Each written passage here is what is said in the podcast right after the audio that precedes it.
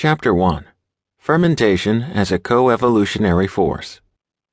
Most of the information you will find in this book pertains to techniques for fermenting delicious, nutritious foods and beverages for human consumption.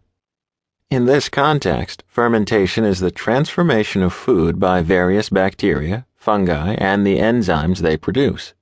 People harness this transformative power in order to produce alcohol, to preserve food, and to make it more digestible, less toxic, and or more delicious. By some estimates, as much as one third of all food eaten by human beings worldwide is fermented, and fermented food production, taken as a whole, constitutes one of the world's largest industries. Fermentation has played an instrumental role in human cultural evolution, as we shall explore. It is important to recognize, however, that fermentation is a natural phenomenon much broader than human culinary practices. Cells in our bodies are capable of fermentation. In other words, humans did not invent or create fermentation. It would be more accurate to state that fermentation created us. Bacteria, our ancestors and co evolutionary partners.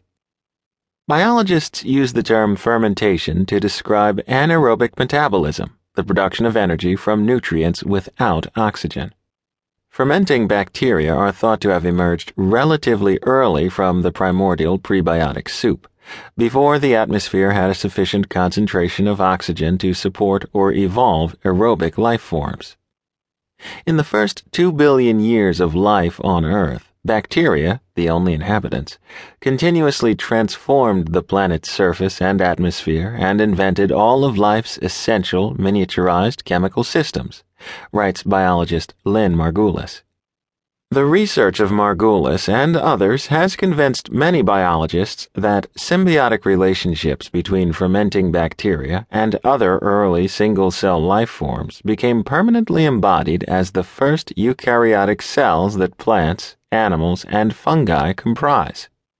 As Margulis and Dorian Sagan explain in their book Microcosmos, the symbiosis may have begun as a predator prey relationship. Eventually, some of the prey evolved a tolerance for their aerobic predators, which then remained alive and well in the food rich interior of the host. Two types of organisms used the products of each other's metabolisms. As they reproduced inside the invaded cells without causing harm, the predators gave up their independent ways and moved in for good. Evolution derived from such symbiosis is known as symbiogenesis. Microbiologists Sorin Sonea and Leo G. Mathieu elaborate on the concept. Symbiogenesis with thousands of different bacterial genes has decisively enriched the limited metabolic potential of eukaryotic organisms, accelerating and facilitating their adaptation much more than would have been achieved by random mutation alone. Bacterial fermentation processes have been part of the context for all life. Fermentation plays such a broad and vital role in nutrient cycling that all beings co evolved with it ourselves included. Through symbiosis and coevolution, bacteria fused into new forms, spawning all other life.